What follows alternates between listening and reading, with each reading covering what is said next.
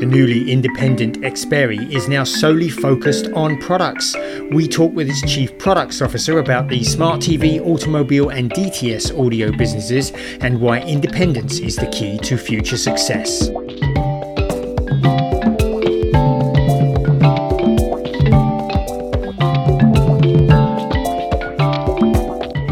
Welcome to this week's edition of Inside the Stream. This is Will Richmond from Video News, and Colin Dixon is with me as always. Hi there, Colin from nScreenMedia. How you doing? I'm doing very well, Will. And last week I mentioned this webinar I was doing called Supercharge DTC Growth with Hybrid Monetization. It was a great session. We had Sinclair and Chicken Soup for the Soul Entertainment and Zype. There was really some great feedback on what you can do right now to start to boost your monetization with hybrid delivery. And the recording is available. So if folks want to visit either of our sites, we'll have a link to that recording so you can go check it out if you want to. Awesome. And I watched a good part of that session, Colin. It was very interesting, I thought. Well done. Good. Yeah, I enjoyed it a lot. So anyway, we have some news stories today. So that's what we're going to get started. But we also, probably the biggest news is all about Xperi breaking out. But we're going to get to that later because we have an interview to discuss that. But otherwise, we're going to do news first, right? Yeah, I think so. And I think you're going first with Peacock, right? I am. Jeff Shell, who is the CEO of NBCU, he sort of gave us a pre-look at how Peacock is doing. Usually they give us an update at the quarterly during the quarterly results, but he gave us an early update. And he's pretty happy with what's going on. He says that Peacock has grown by 2 million since last quarter to 15 million paid subscribers. And it's also grown its monthly active users. Remember, there are two tiers here. One's a free tier and there are actually two paid tiers. So the monthly active users is really a reflection of how the free is doing.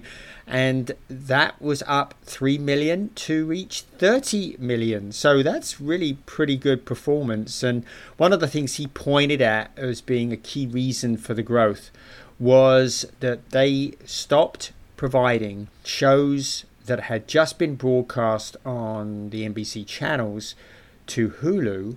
And those now come to Peacock. If you want to watch the latest run shows, you have to come to Peacock, and that he attributes to a lot of the growth. Although I think those are mostly to do with the paid subscribers, because I think they're behind the paywall. That's what he attributes the growth to, and be interesting to see, Will, what happens with Hulu. We won't find out until November 8th how they did in the third quarter, at least the third calendar quarter, because they don't announce results until November 8th. But it should be really interesting to see what happens to Hulu. I'm actually expecting a small drop in Hulu subscribers because of this, not 2 million, because a lot of people will stick around with Hulu, even though they are also going over to Peacock, but I bet they will see a small drop. Yeah, this is kind of what we've been waiting to see happen, is NBCU pulling over some of its big shows from Hulu into Peacock. And now that it's happening, it seems like it's benefiting, as you said, Peacock. And it's going to show up in some way in the numbers in Hulu, although we'll wait another month to find out exactly how.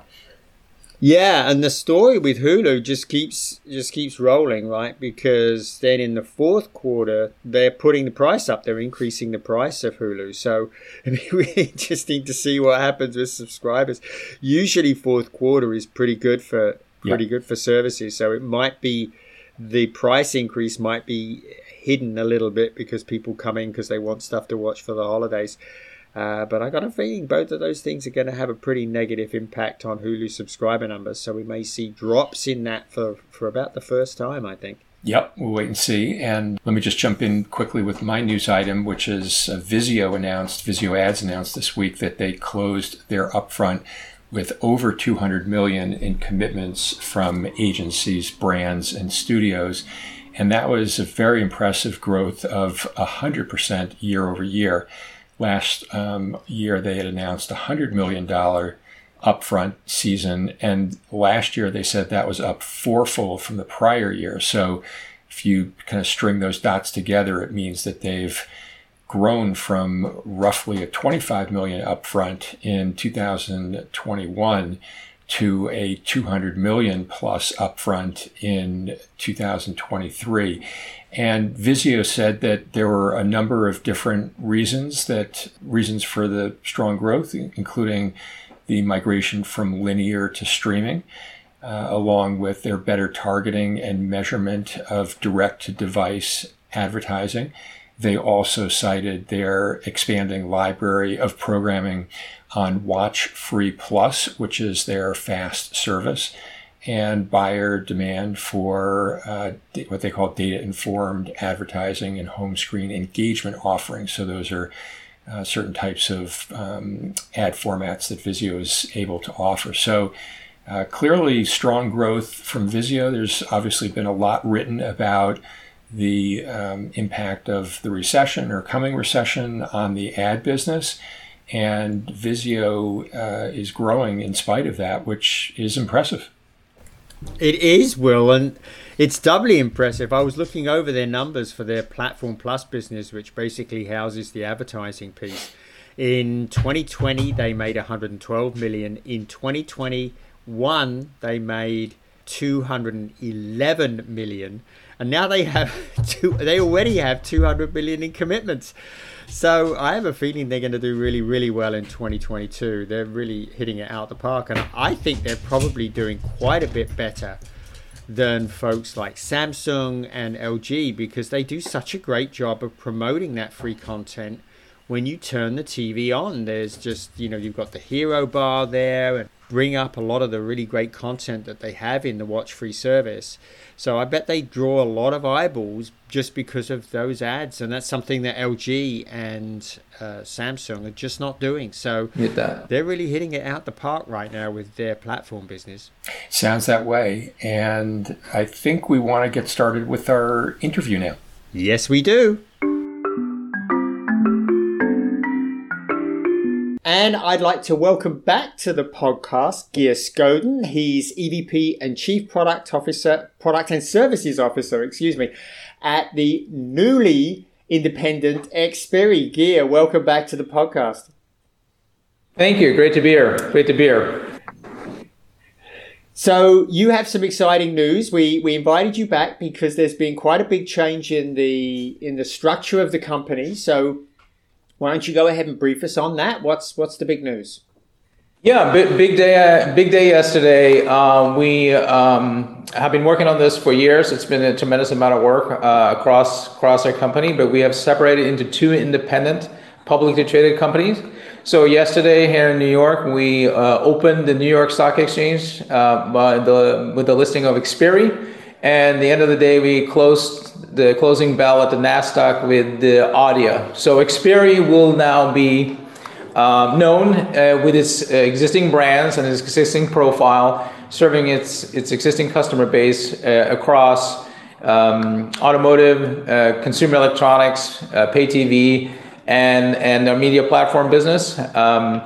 This separation will give us an opportunity to reduce complexity in how we operate, have much greater focus, and removes all the potential dyssynergies that we saw in between the two businesses.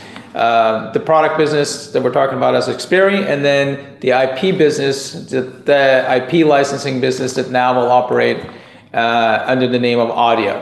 So this gives, I think, our customers a lot greater clarity around how we engage with them, allows us to work closer with our partners, and it allowed both new companies to invest in the respective businesses without having to have a concern about any form of dyssynergy.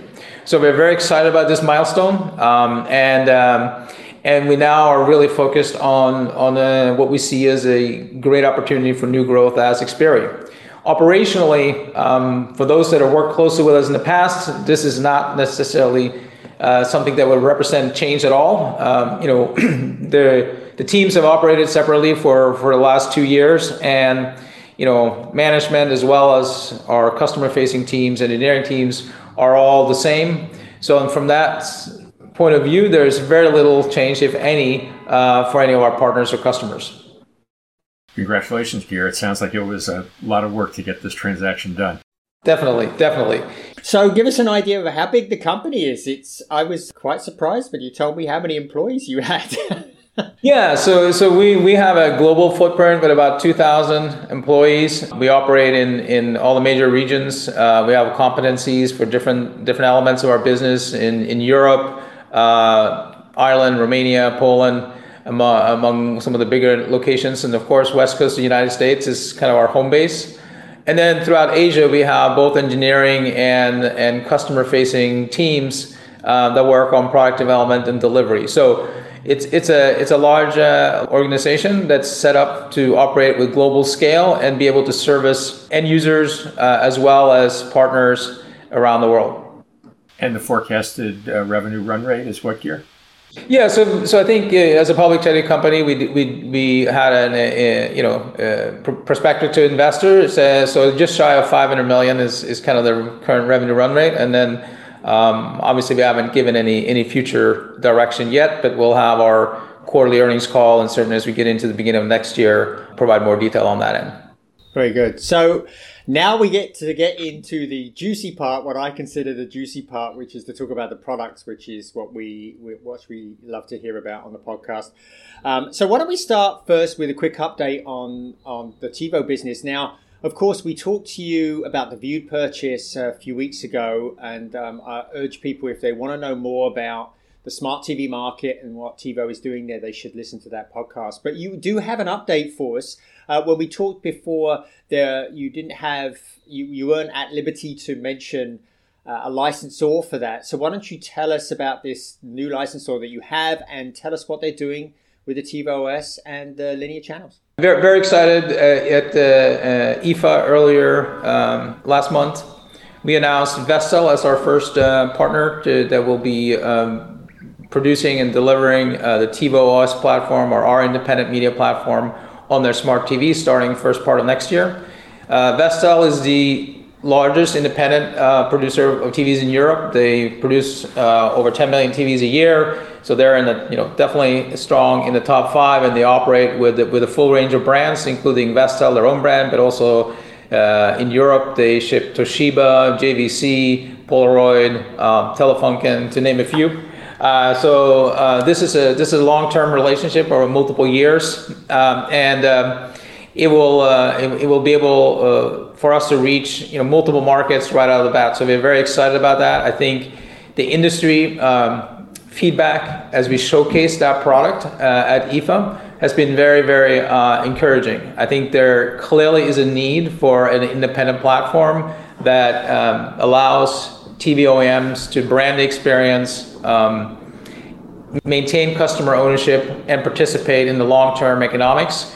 So that is clearly something that we're seeing a lot of interest in, and especially now that people have seen the product. I think the other element that we're excited about is how our position, and in this case together with Vestel, being able to put forth an independent, unbiased platform delivers a different kind of consumer experience. And the IFA was really the first time people could touch and feel the product. We won a Best in Show award, and I think the feedback around the fact that a lot of the other alternative platforms are very vested in their own content. In other words, the experience is very much designed to keep you in certain silos, where they own their own content, and I think where our platform is different is that we bring together the linear broadcast, hybrid broadcast over IP, and the streaming content in one integrated user experience. And we personalize the experience based on the user, not to biasing towards certain content components. And this is something that we've been doing for many years in our pay TV market, where we today service over 30 million households. Our search and recommendation engine gets over 16 billion queries a quarter. So we have quite a bit of knowledge in how to curate the experience to the individual household, in such a way that it makes it a lot easier to find, watch, and enjoy the content you want, regardless of the source. And what we're seeing is that that drives much higher engagement and viewership, and that in turn turns into opportunities over time where you then can, for the over-the-top channels, you then can, of course, also drive monetization and advertising. So, but that experience differentiation, I think, is something that was first recognized at IFA, given that we were able to showcase the product. So that's another element that I think gives us a lot of enthusiasm from what we have in store for next year when this starts coming out to the broader consumer market in Europe first. What is the branding like in the Vestel partnership? Do consumers, viewers see a TiVo branding alongside Vestel? Do they see Xperi branding? Do they see something else other than Vestel, or is it solely meant to be white label for Vestel? So TiVo is present as an ingredient brand. So it's powered by TiVo. Yeah. So this is very similar if you've seen our operator experience for IPTV or other markets, where the operator in that case brands the home screen experience and the overall customer engagement. But then in the menu or you'll have the TiVo moniker somewhere that tells the consumer that this experience is powered by TiVo. And that's the same in the TV environment. So the TV will be branded Vestel. They own the experience, the startup experience, the big screen look and feel is all curated by Vestel, obviously together with us, but we're present as an ingredient brand. And the way that's presented is powered by TiVo. So this is really a Vestel experience powered by TiVo.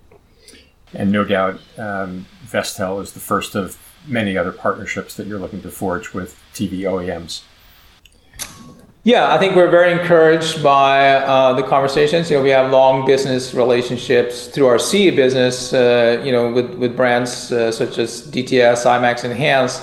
So we have long-standing relationship with all the TV OEMs. So as we shape this strategy, we clearly listen to some of their pain points as it relates to the smart TV market. So I think it's not by accident that I think we've positioned ourselves and built our platform in such a way that it serves their business interests and that we believe will be meaningful for them economically over time, but also it'll drive scale quickly by them wanting to come on board and participating. Yeah, and if people want to get a flavor for what that experience is, they can just go pick up the TiVo 4K stream. It's one of my favorite dongle devices for enhancing the television experience, for getting a streaming television experience. And if you want to learn a lot more about what TiVo is doing in this market, just go check out our earlier interview with Geir from about 3 or 4 weeks ago. We'll include a link to that when we post this. But I do want us to move on and talk a little bit about some of the other businesses that you're in Geir. So why don't you tell us about the automotive piece first? Yeah, so we have a meaningful automotive business as the as HD Radio, which is one of our major brands, is the digital standards for radio in the U.S. Over-the-air broadcast in the U.S. And that's been shipping on over 90 million cars. It's a very well-established product and supported by all major broadcasters. I think there's about 4,000 or 5,000 stations all in that provides digital signals for those cars, covering all the major metro areas. So it's a nationwide platform, and that has given us a close relationship with really all major automobile manufacturers, as well as their key supply chain partners. I think what we're seeing in this market is really a renewed focus on in-cabin comfort, safety, and entertainment. And we believe that, from our position in radio and the media platform we've built for streaming media, puts us in a position to really work with car manufacturers to innovate and drive a new level of experience in the car, where you can bring together multiple content sources. Now that most 90% of cars will have connectivity when you get into 25, 26, which opens up opportunities for streaming in parallel to radio. We still see radio as a major source of entertainment in the car, because I think it's very successful because it's free, familiar, and completely frictionless. And I think it's really important to maintain that foundation for us.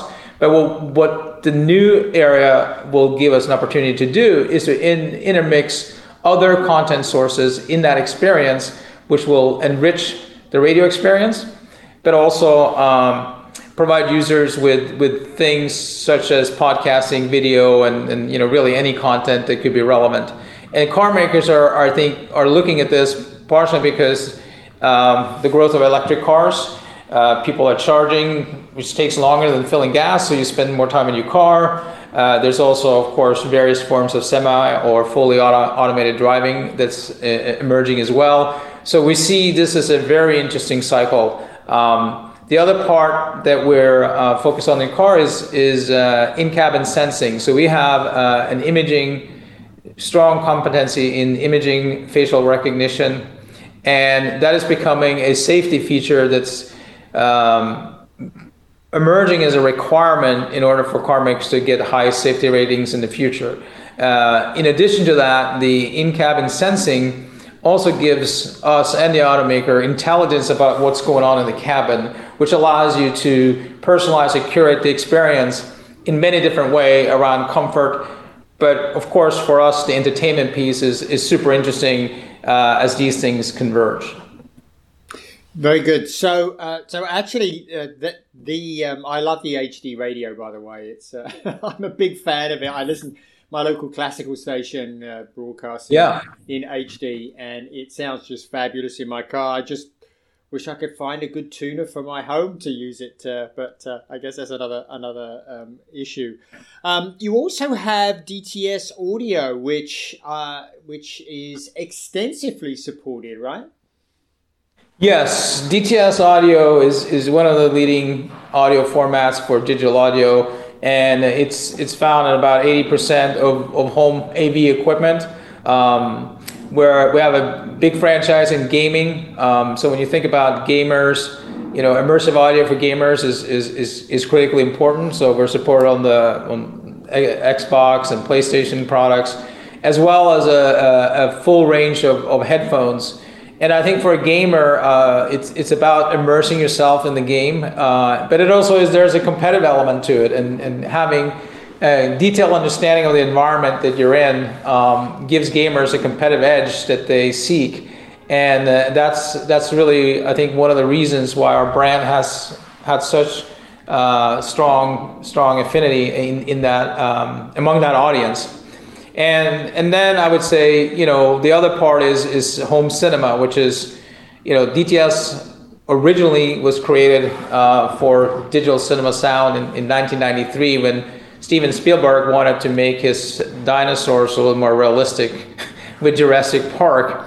But building on that legacy, you know, today we are working very closely with IMAX. The IMAX Enhanced format is an emerging premium streaming format for 4K HDR content, and major studios are supporting that. Disney Plus is supporting that. We have streaming services around the world supporting that platform as it continues to grow. And I think one of the things that happened during the pandemic was, I think, people refocused themselves on their homes and created a bit of an investment cycle. But part of that outcome of that is now consumers are seeking more high quality content as their equipment in the home is better. And that's really where IMAX and Enhanced and DTS are trying to make impact. So we have a big footprint. We're seeing new demand for high quality experience in the home. And we believe between IMAX Enhanced and DTS, we truly have something that's unique and differentiated, and is certainly appreciated by content creators, but also consumers as this is starting to hit home at larger scale. Well, it sounds like you guys have a great portfolio of products, Geir. I know we're just getting ready to wind down with time. I don't know, Colin, if you had any last questions for Geir before we wrap up. Yeah. Tell us a little bit about how you're thinking down your product lines for the near future, Geir. There's lots of developments in all of the markets that you're active in. Anything you can share with us about where you think you're going to take the company now that it's this new independent, publicly traded company? Yeah, no, I think we're going to focus on some of the areas we talked about. I think for us, we see a broad market need for a strong independent platform, and I think that is really, that extends for IPTV, pay TV operators. They want a strong independent platform. We service 30 million households already off that platform, but extending that into smart TVs and automotive, as we've talked about, because we see a lot of the same needs. You know, the people that build the products, they do want to. The content is such a huge part of the future experience, whether you're in the car or you're at home in front of your TV. So they want to have the opportunity to curate and brand that experience. But also customer ownership is a big deal. You know, a lot of the alternative solutions really look at the customer ownership as their product, not their customer, but they use the data in order to build out their broader kind of big tech franchises. And that certainly has some value for users. But for the car OEMs or the TV manufacturers, it really commoditizes their product in a way that's not in their long-term interest. And so I think you'll see us working closely with our partners, make sure we have flexible solutions that fit their business needs, and then most importantly, deliver unique experiences. And as I said earlier, I think there again, being an independent platform that can focus on the user in an unbiased way, I think is a meaningful differentiation for us that we think is going to be valuable as we get into the next couple of years.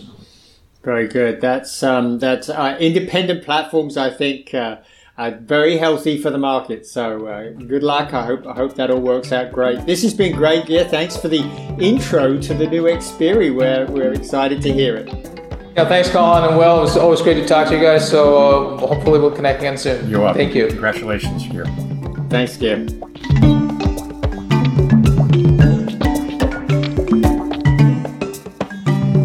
Inside the Stream is a production of nScreenMedia and Video News. All rights reserved.